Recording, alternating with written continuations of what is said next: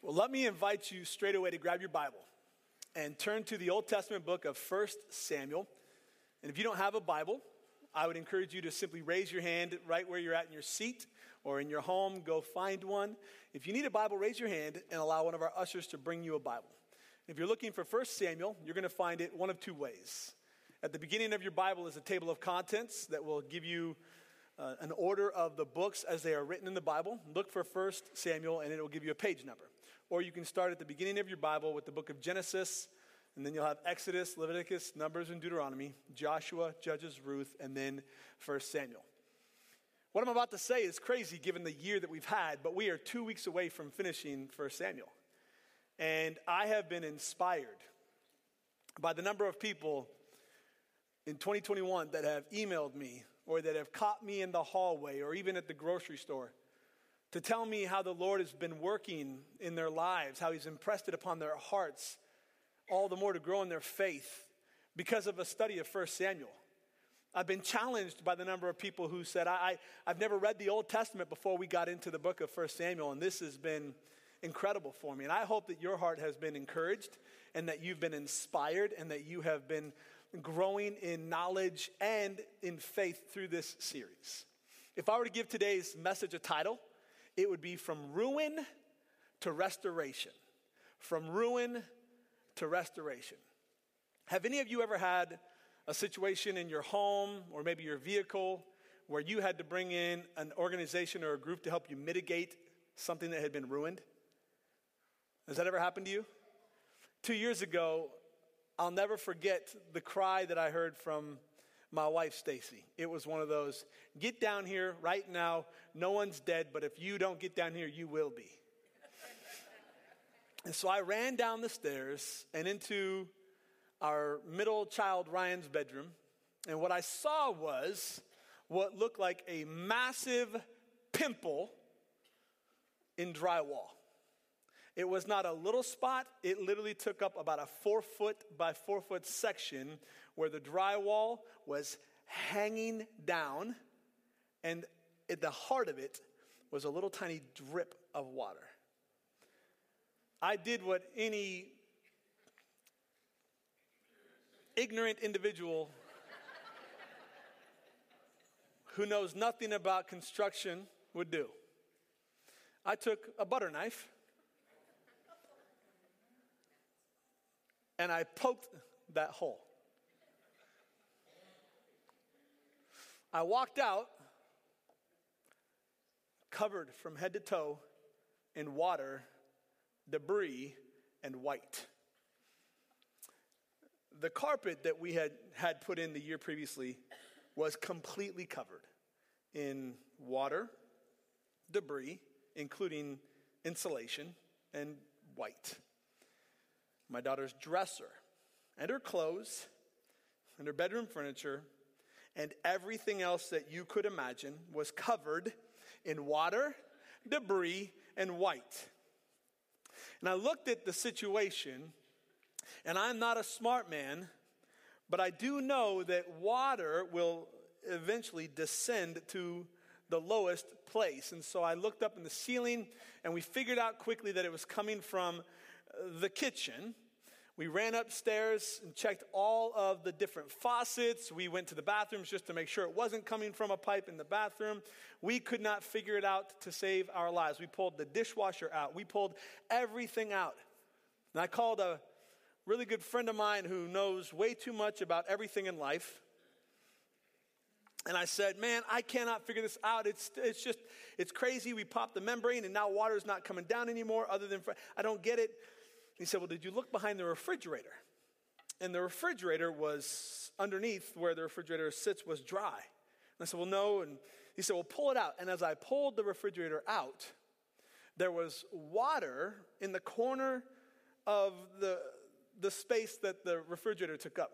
But there was no water coming from anywhere until I started to push the refrigerator in. There is a small plastic shutoff valve for the ice maker, which, by the way, I've never met a good ice maker. A small plastic shutoff valve in the ice maker that had, and I literally mean, I mean quite literally, a pinhole in it that when I pulled the refrigerator out, it created enough tension that it sealed the hole. And as soon as I pushed it back in, it was, I, don't even know how to, it was a mist. But over the course of several days, maybe even weeks, that water collected and left unattended created absolute ruin. We had to bring in several people to help us at different levels along the way. I had to bring in a friend of mine who does electricity so that we made sure that none of us was going to die in the process. And we had to cut out the, the drywall. We had to pull all the insulation out. And then we had to pull the carpet back. And we had to take all the furniture out of the room. And my daughter was misplaced. And we brought in these industrial sized fans. And we got carpet cleaners. We broke a carpet cleaner, had to get another carpet cleaner, brought that in. And we're trying to get all the water up. And now we're working on mold mitigation. And then, then we had to begin to piece it all back together, which included making sure all the electrical was run appropriately and putting in brand new insulation. And did I mention that we fixed the, the shut off valve? We did that first. So we fixed this $3 part that caused a lot more than $3 in damage.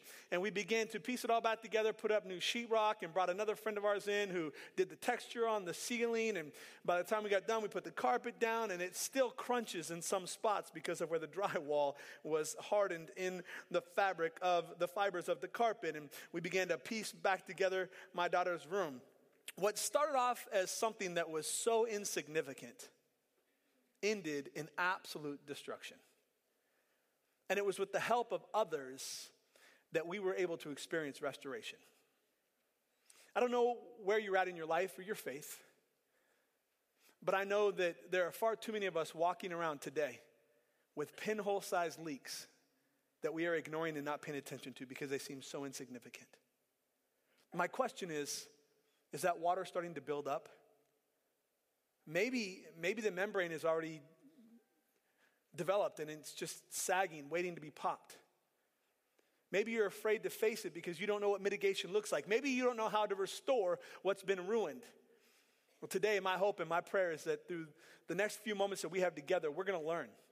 We're going to learn by others' examples, and we're going to learn from the Word of God how we, as individuals and as followers of Jesus, can move from absolute ruin to complete restoration. Father, I pray now for the time that we have together. May the words of my mouth and the meditations of our hearts be received as a gift, holy and pleasing to you, O Lord, our rock and our Redeemer. In Jesus' name, amen. Last week, Pastor Steve left us off with the understanding that Saul's days are numbered. He went to extreme to find out what was next. And we're going to see the conclusion of his life and the the chapter 31, the book of Samuel, 1 Samuel, next week. Following that, we see in verse 1 of chapter 30. And we're going to bounce around a little bit today. If you want to ready your Bible, we're going to jump to Psalm 55 in a few minutes. And then we're going to end our time together in Romans chapter 5. But before we do that, we're going to go verse by verse over the next 30 verses in chapter 30 of 1 Samuel.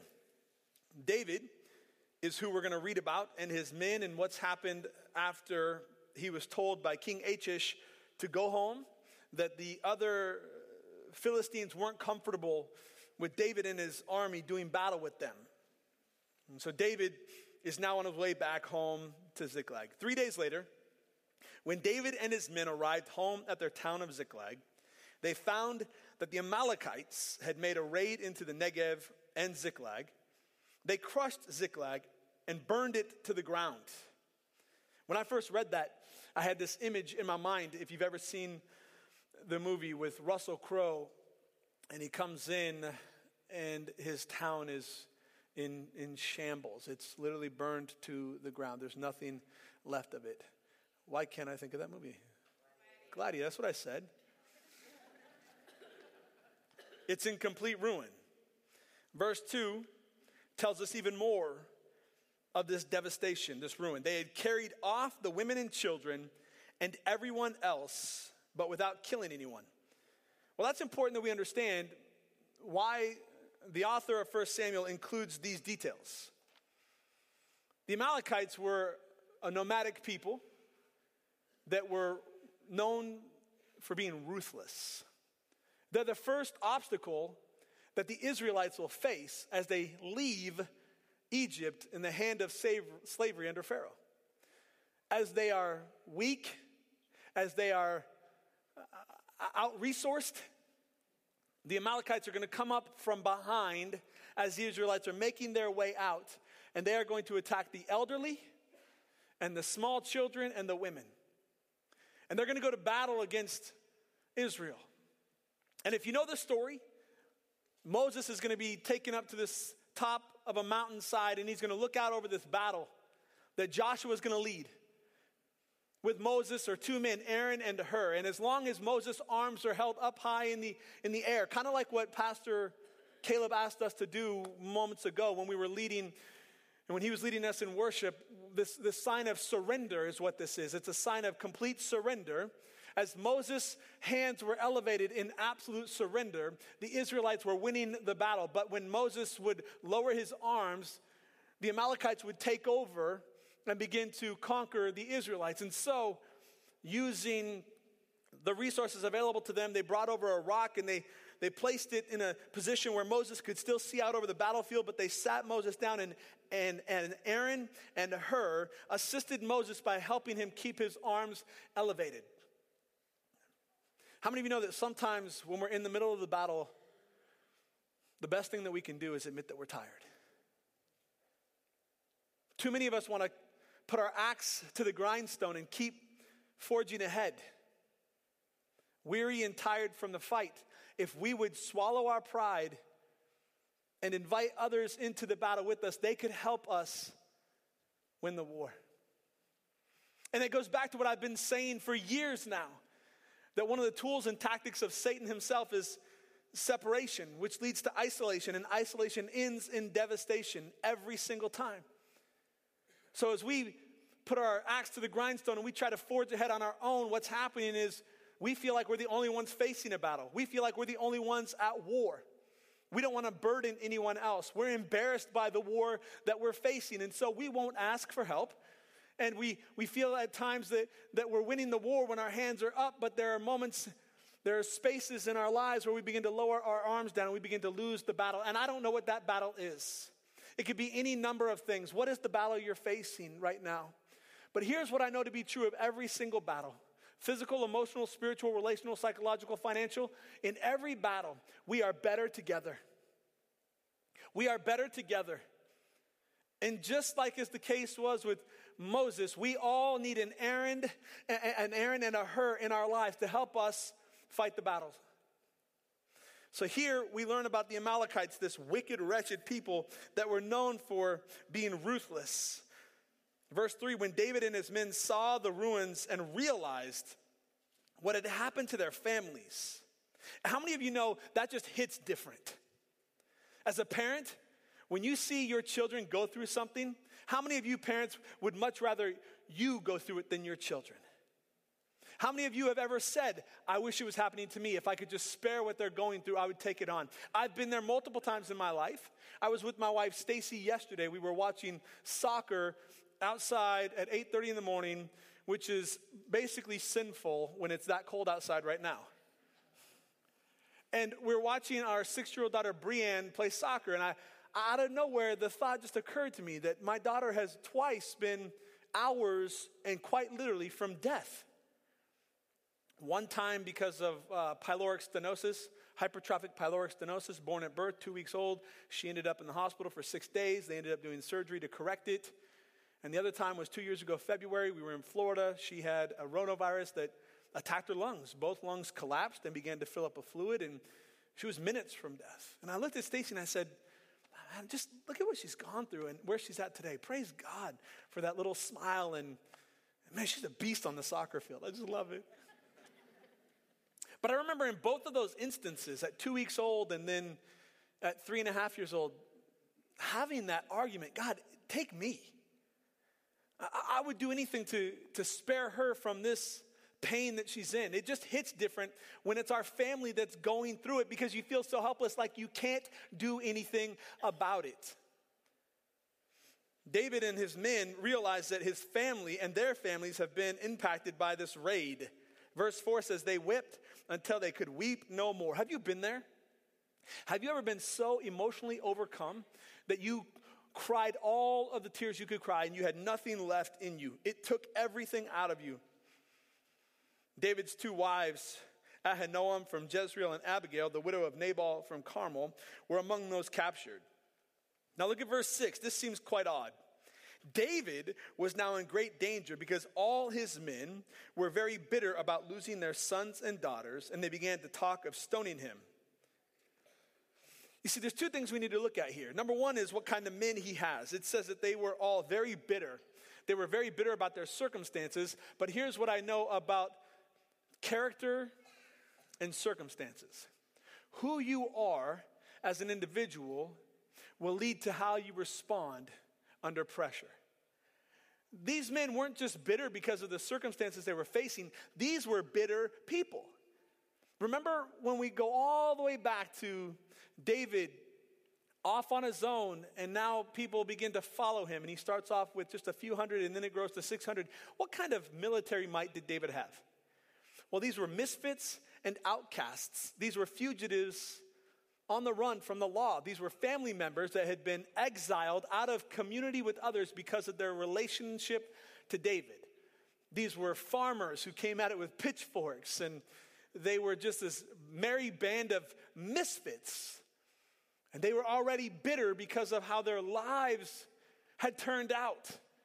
And bitter people respond in bitterness when pressure is applied. Now, here's the situation that is a very difficult circumstance to deal with, and they respond in a manner that is consistent with their character. They're bitter. And the second thing that we know about bitter people is bitter people lack the ability or the desire to accept culpability. But instead, they look for a scapegoat. Everything that happens to them is everyone else's fault.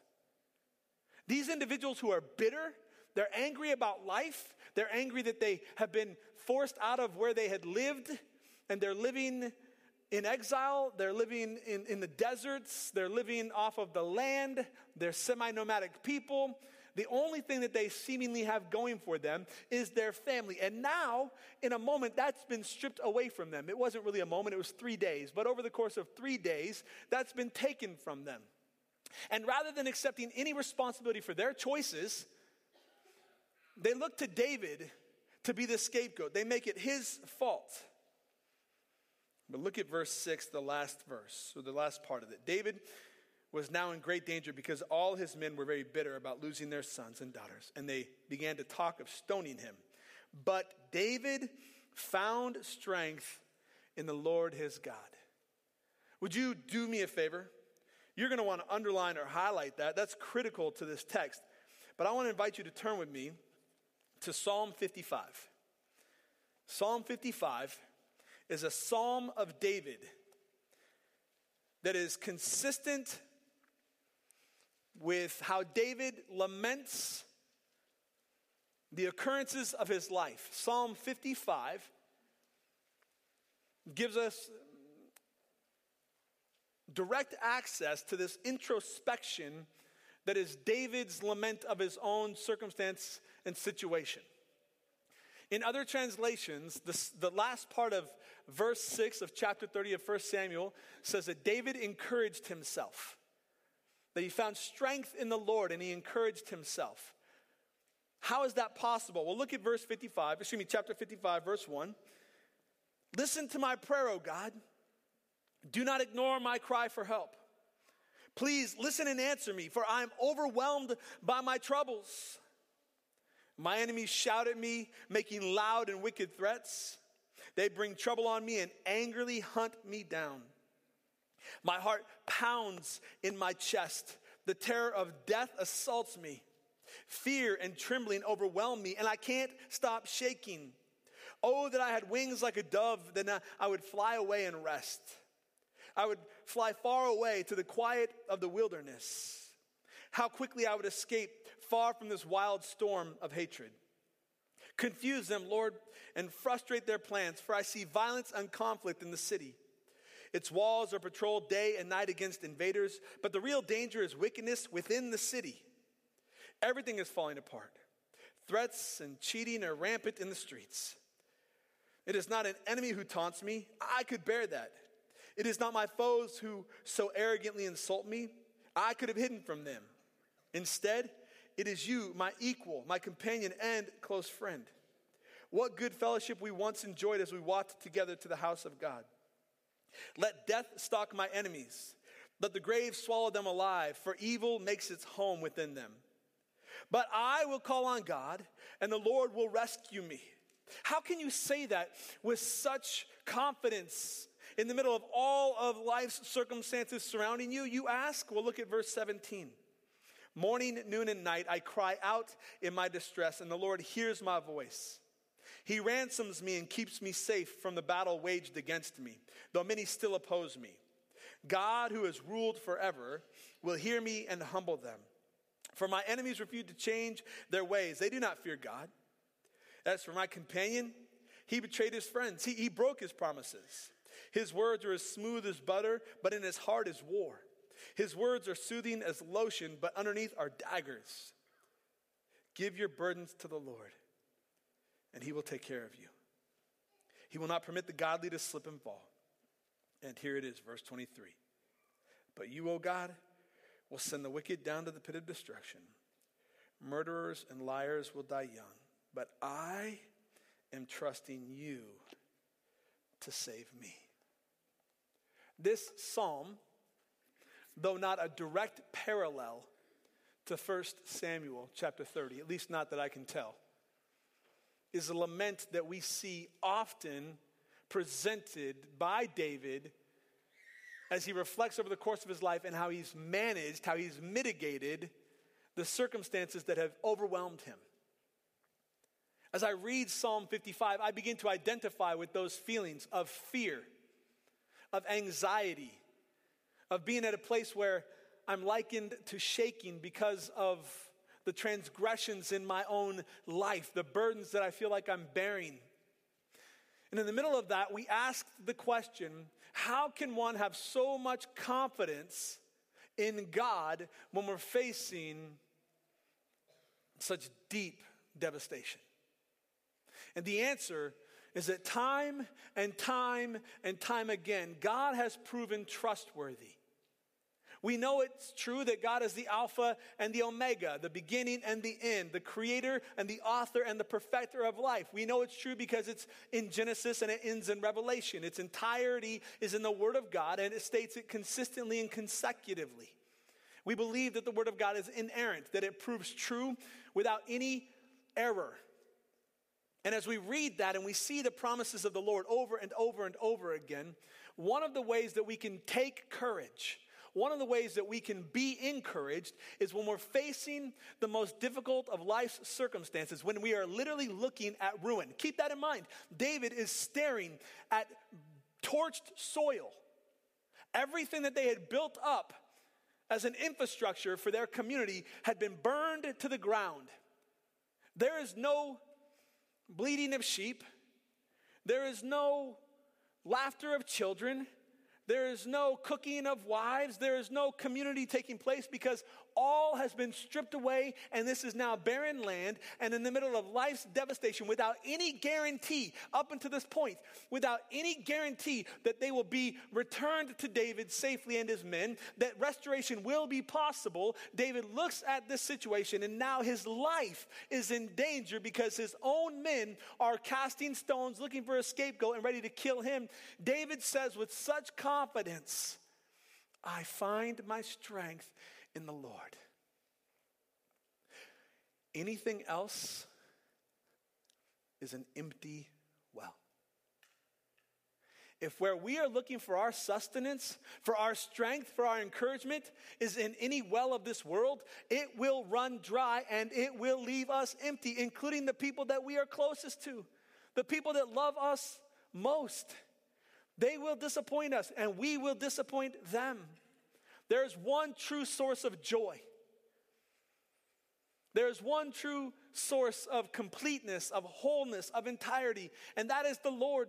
And so when you look at your circumstances, when you see all that feels like is surrounding you, you can go to the wells of this world and be left longing for more.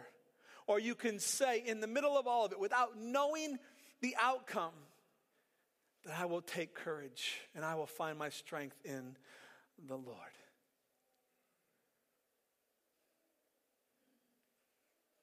I want you to know this morning that I believe that there is only one source of true peace shalom, entire and complete peace.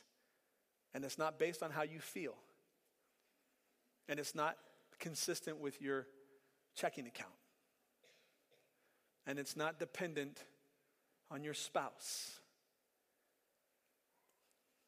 And it has nothing to do with anything that this world has to offer. The only source of absolute peace is found in Jesus Christ and Him alone. In Jesus Christ and Him alone.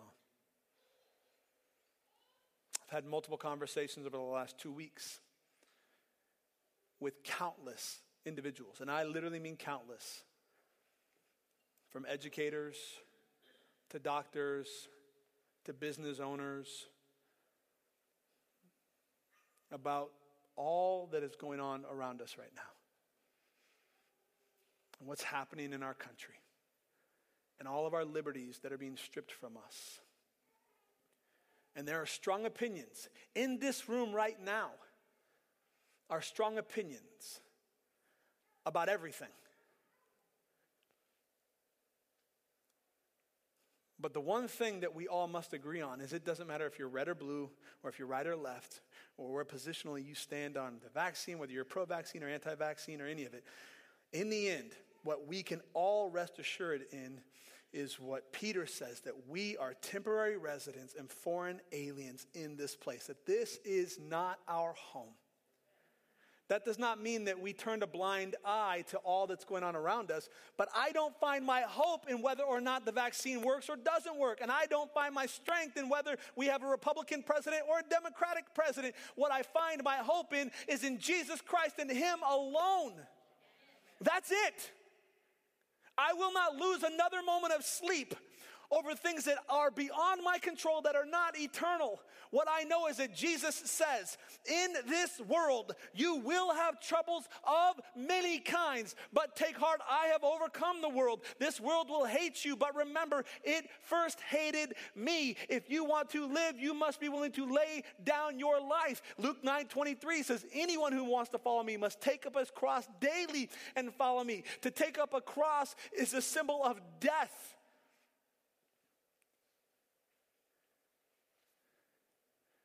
And to think that I'm just absent minded emotionally, or that I just am a hope well or a wish well, you would be naive. I have a wife and six children that I look forward to living life with every single moment of every single day. I don't want my time this side of heaven to be short lived. But more importantly than my comforts here on this created planet is my eternity and the eternal souls of those that God entrusts to me. So don't ask me my opinion on the vaccine. Don't ask me my opinion on politics because what you will hear from me, as for me and my house, we will serve the Lord. Jesus says, Go make disciples of all nations, baptizing them in the name of the Father and the Son and the Holy Spirit, and teaching them to obey all these things that I've commanded you. And surely I am with you always to the end. That is the conversation worth having. For all of my Republicans in the room, I love you. For all of my Democrats in the room, I love you. For every one of you that has the vaccine this morning, I love you. And every one of you who are opposed to the vaccine, I love you. But more than anything, Jesus loves you. And that is our call and our commission. David says, in the middle of all of life's craziness, everything has been stripped away from me. I have nothing. Still, I will find my strength in the Lord. May we all rest in that peace. But that peace is only possible when we surrender our lives to Jesus Christ as Lord and Savior. Verse 7 Then he said to Abiathar, the priest, the one that had escaped Nob, the only one left, Bring me the ephod, the ephod containing the Urim and Thummim, these two stones, black and white, that would give direction from the Lord. So Abiathar brought it. And then David asked the Lord, Should I chase after this band of raiders? Will I catch them? And the Lord told him, Yes, go after them. You will surely recover everything that was taken from you. I want you to pay attention here. We've been five chapters now where there has not been a recorded conversation between David and God. David has been over a year living in Philistine country in Ziklag. And during the course of that time, we have every reason to believe that David has been backslidden, that he is walking not consistently with the Lord, but he's doing his own thing. He's lying, he's manipulating, he's, he's, he's raiding and killing, and he's doing so to build his own status, to, to secure his own kingdom He's doing so to bless his own people, but then he's going back to King Achish and he's lying, he's manipulating, he's, he's working his plots and his plans. But it's in the middle of the most devastating moments of David's life that he is brought back to the place where he seeks the Lord's face again. And somebody here this morning needs to hear this. The devastation that you might be facing right now isn't about the punishment. It's not about some sort of uh, evil ploy from God to get your attention. It is an opportunity for you to trust the Lord with all things. It's in the middle of life's craziest circumstances that we cry out. You see, what I found is that when everything is going well for us, we have a propensity to become apathetic. When our bank accounts are where we like them to be, and when our health is what we want it to be, and when our relationships are functioning the way we want them to function, and when life seems to be going along quite nicely, we become apathetic. We don't need God. We actually tell God, hey, listen, I got this. Thanks, big guy. I appreciate the help up until this point, but I'm going to just live my life right now. But it's in the moments of devastation, in the circumstances where you're at the bottom of a barrel and there's no well left to draw from in this world, that we cry out to God, save me.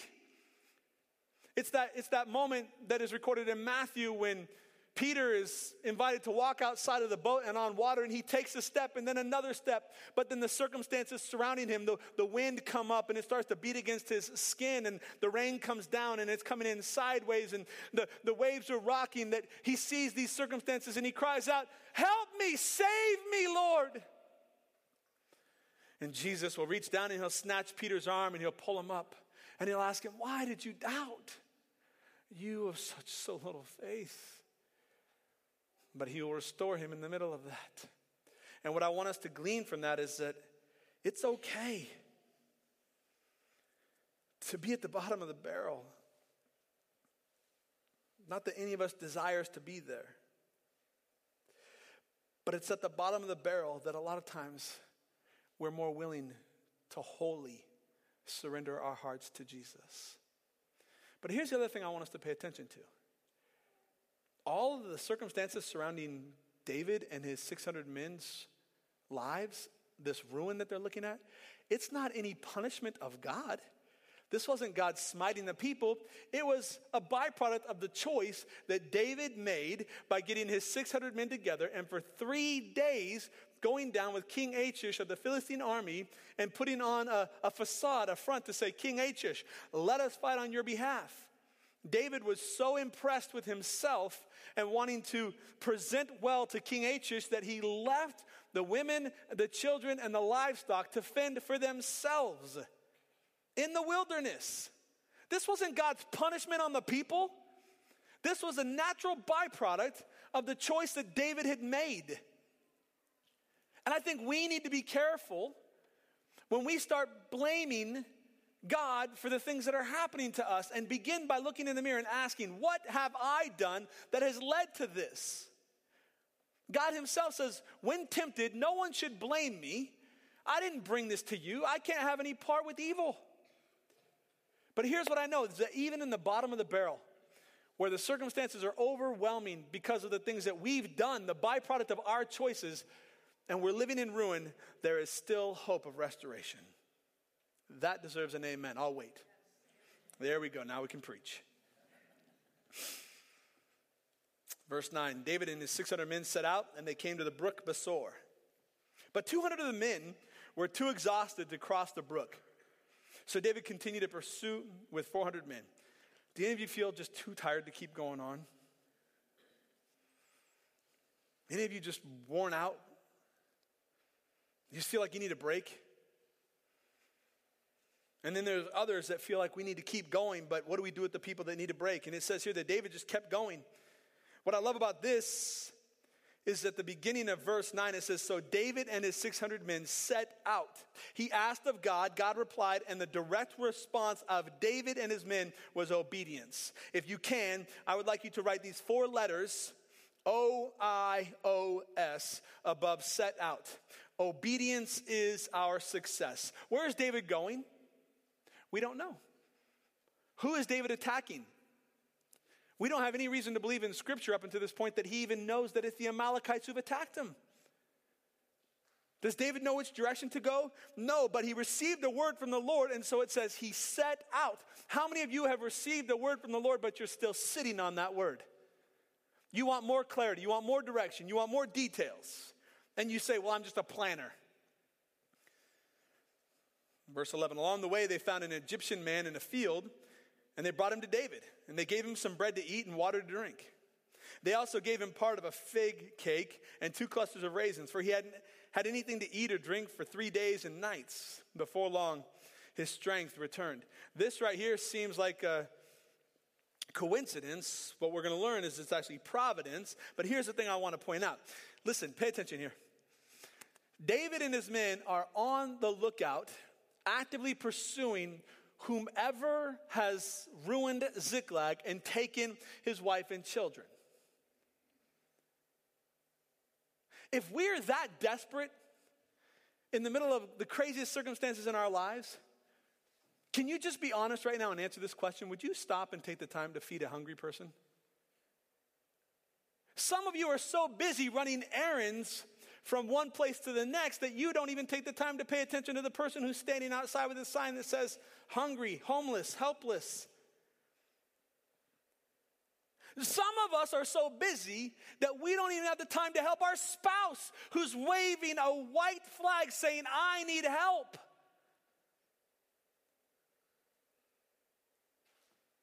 Because we're so busy about the things that we want to be about or the things that we think are important to us.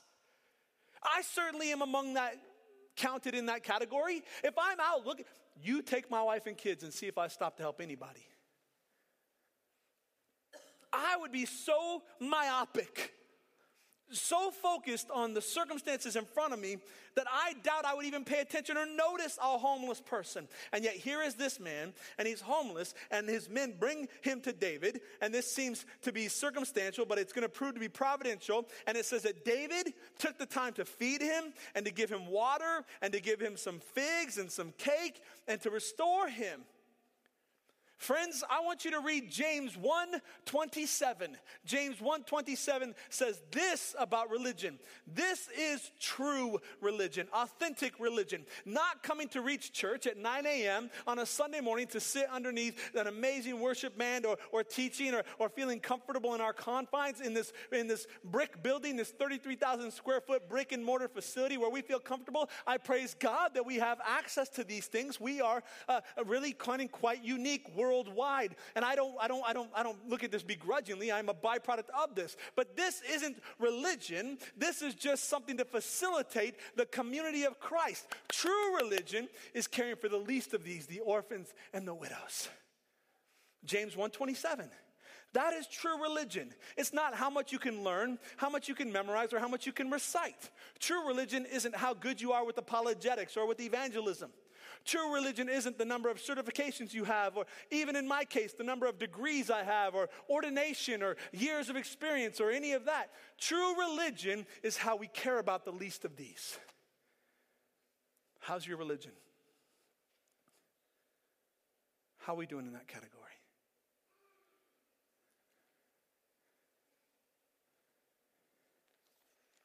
I love this. This man circumstantially, yet providentially brought before David. And so David says, To whom do you belong? Verse 13, and where do you come from? David asked him, I'm an Egyptian, the slave of an Amalekite, he replied. My master abandoned me three days ago because I was sick. Look at the look at how the Amalekites view life. You're sick, you're holding us back, they leave him there to die. Verse 14, we were on our way back from raiding the Kerethites in the Negev, the territory of Judah, in the land of Caleb, and we had just burned Ziklag. Oh. You're going to learn about self control here in just a moment.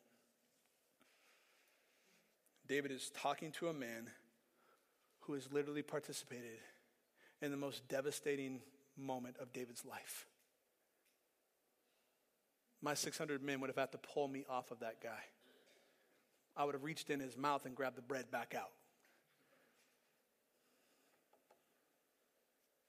David says, verse 15, Will you lead me to that band of raiders?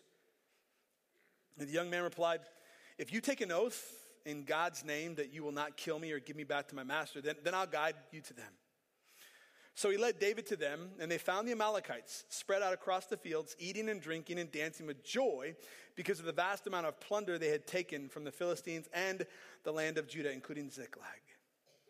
Verse 17 tells us that David and his men rushed in among them and slaughtered them throughout the night and the entire next day until evening. None of the Amalekites escaped except 400 young men who fled on camels. David got back everything the Amalekites had taken, and he rescued his two wives. Nothing was miss- missing, small or great, son or daughter, nor anything else that had been taken. David brought everything back. He also recovered all the flocks and herds, and his men, they drove ahead of them and the other, other livestock. And they declared, This plunder belongs to David. It's not that all the possessions belong to David, but this was a, say, a way of saying that, hey, look, David has won us into victory, and all of this is because of David's leadership in our lives. But we're going to see even greater leadership in verse 21. Look at this. Then David returned to the brook Besor and met up with the 200 men who had been left behind because they were too exhausted to go fight with him. They went out to meet him, David and his men, that is, and David greeted them joyfully. But some evil troublemakers among David's men said, They didn't go with us, so they can't have any of the plunder we recovered. Give them their wives and their children and tell them to be gone. David had every right and reason in the world to be dismissive of these 200 men that had followed David for some time now, but got to the space where they were too exhausted and unwilling to continue the fight. David, as he comes back, doesn't flaunt his wealth. He doesn't say, Look what I have and you don't. He doesn't throw it in their face. He doesn't belittle them. He doesn't ostracize them. He doesn't make less of them. The Bible says that he greets them joyfully. Now, David's got peer pressure.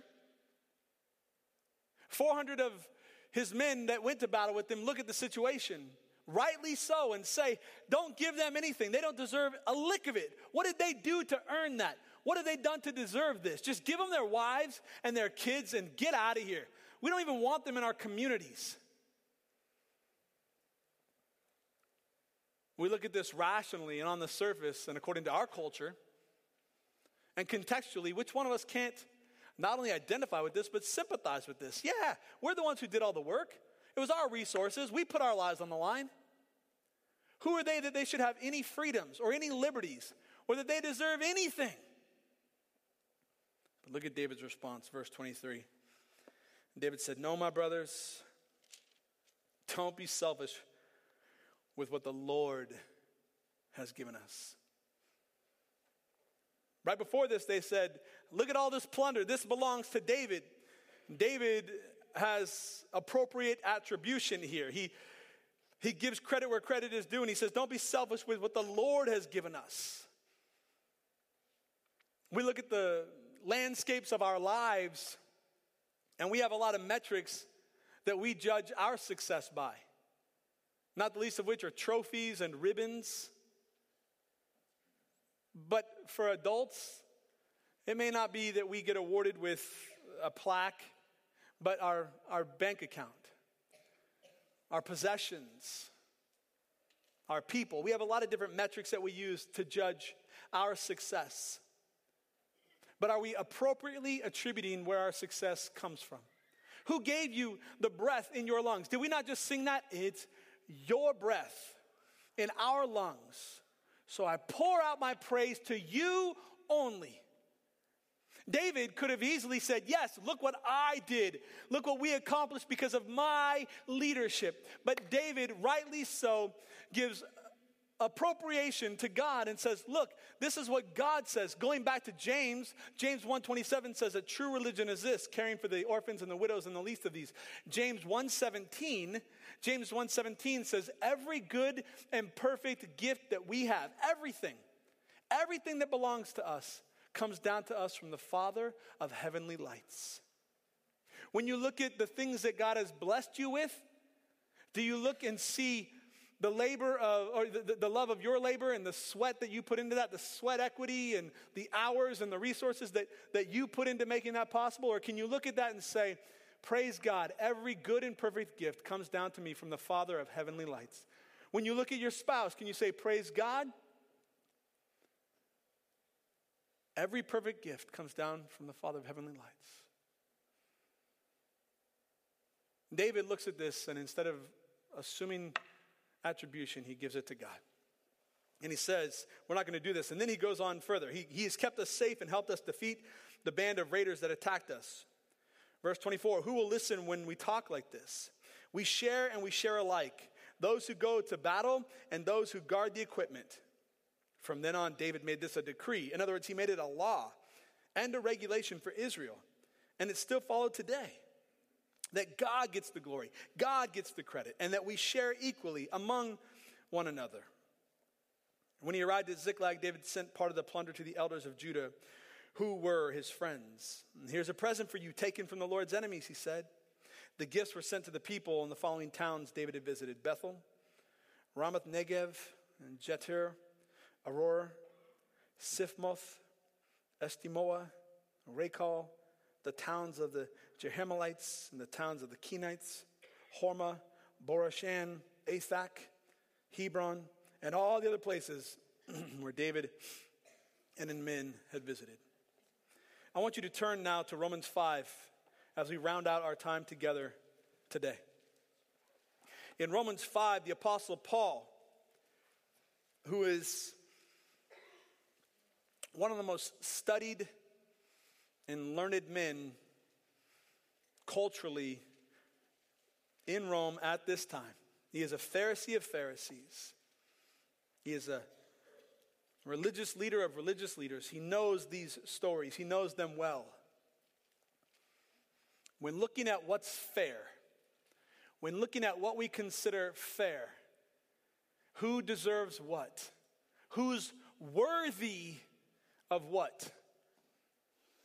Paul writes to the church in Rome, beginning in verse 1 of chapter 5. Therefore, since we've been made right in God's sight by faith, we have peace with God because of what Jesus Christ our Lord has done for us. Because of our faith, Christ has brought us into the place of undeserved privilege. Underline that, circle that, highlight that. There is no exception to that rule. Because scripture teaches that the best that we have to offer is like filthy rags. The Bible says not one of us is good. No, not one. And so, if none of us is good, and if the best that we have to offer is filthy rags, then this place of undeserved privilege where we now stand and we are confidently and joyfully looking forward to sharing God's glory is a byproduct of faith in Jesus Christ. Verse 3 we can rejoice too when we run into problems and trials, for we know that they help us develop endurance. What did David face? A trial, a problem, and a circumstance. And where did he turn? To God. How do we grow in our faith in the middle of trials and tribulations? Because it forces us to turn to God. And endurance develops strength of character, and character strengthens our confident hope of salvation.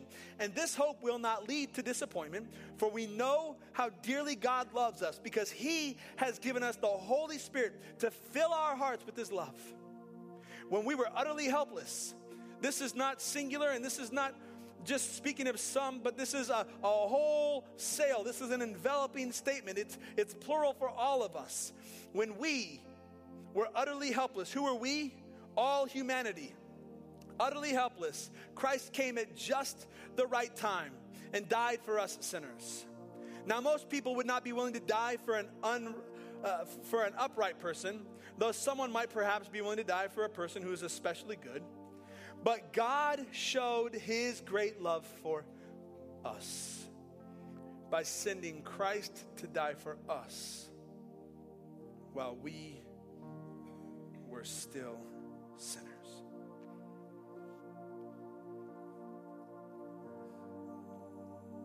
In God's economy, the best that you and I are is one of those 200 men who are too exhausted to keep fighting.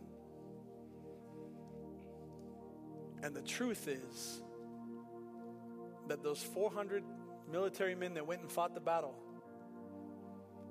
had every right culturally to be angry and dismissive of those that were considered cowards and didn't fight the battle. But the greater truth in Jesus Christ and I want you to understand why we finish in the New Testament. Because the whole thing is tied together.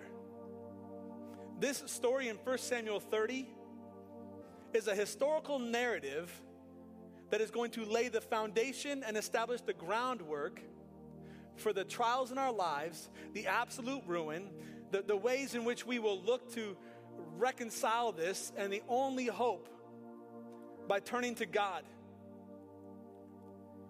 we know that in the person of Jesus Christ and his work on the cross, when he looked upon all that were gathered and he said, Father, forgive them, for they know not what they do.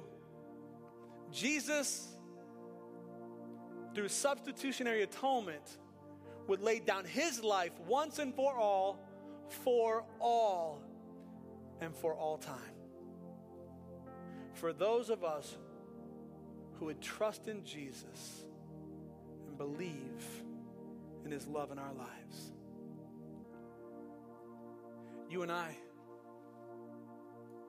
the best we are is filthy rags. You and I, us followers of Jesus that have received the hope of eternity and are secured because of the price that Christ paid. We have one of two options we can take on the attitude of the, the 400 evildoers that look and say, What do they do to deserve this? We've done all the hard work. And you don't think those 200 men realized as they saw their wives and children running back to them what they had left behind? Or we can take on the attitude of David, who recognizes that every good and perfect gift we have comes down to us from the Father of heavenly lights. And because it's God's, who are we to keep it for ourselves? And He freely distributes it among everybody. May that be true and characteristic of our faith. May we be radically generous with the transformed life that God has given us in every manner speaking. I don't know what circumstance you're faced with this morning. I don't know what ruin you're looking at, but I know that the hope of the gospel is that there is restoration for all who would call upon the name of Jesus Christ and believe. And restoration looks different. But one of the things that I know is consistent in restoration is that none of us is called to go it alone. Guys, if I had to restore my daughter's bedroom by myself, she'd still be sleeping on the couch there would still be carpet pulled back. I might have taken the time to clean up the insulation and the drywall, but we would have been looking at really nice floor joists for a long time. What I did was I admitted my shortcomings and I intentionally invited people into my life, into my story, that could help me piece these things back together. If you look around right now, That's what we're called to be for one another. I don't know what ruin you're facing, but I know that in Christ Jesus there is a hope of restoration. There's a promise of restoration, and that God gives us the gift of one another. Paul says in Romans 1, verse 12, that is that you and I may be mutually encouraged by one another's faith. May you not only be encouraged today, but may you be an encourager. In Jesus' name.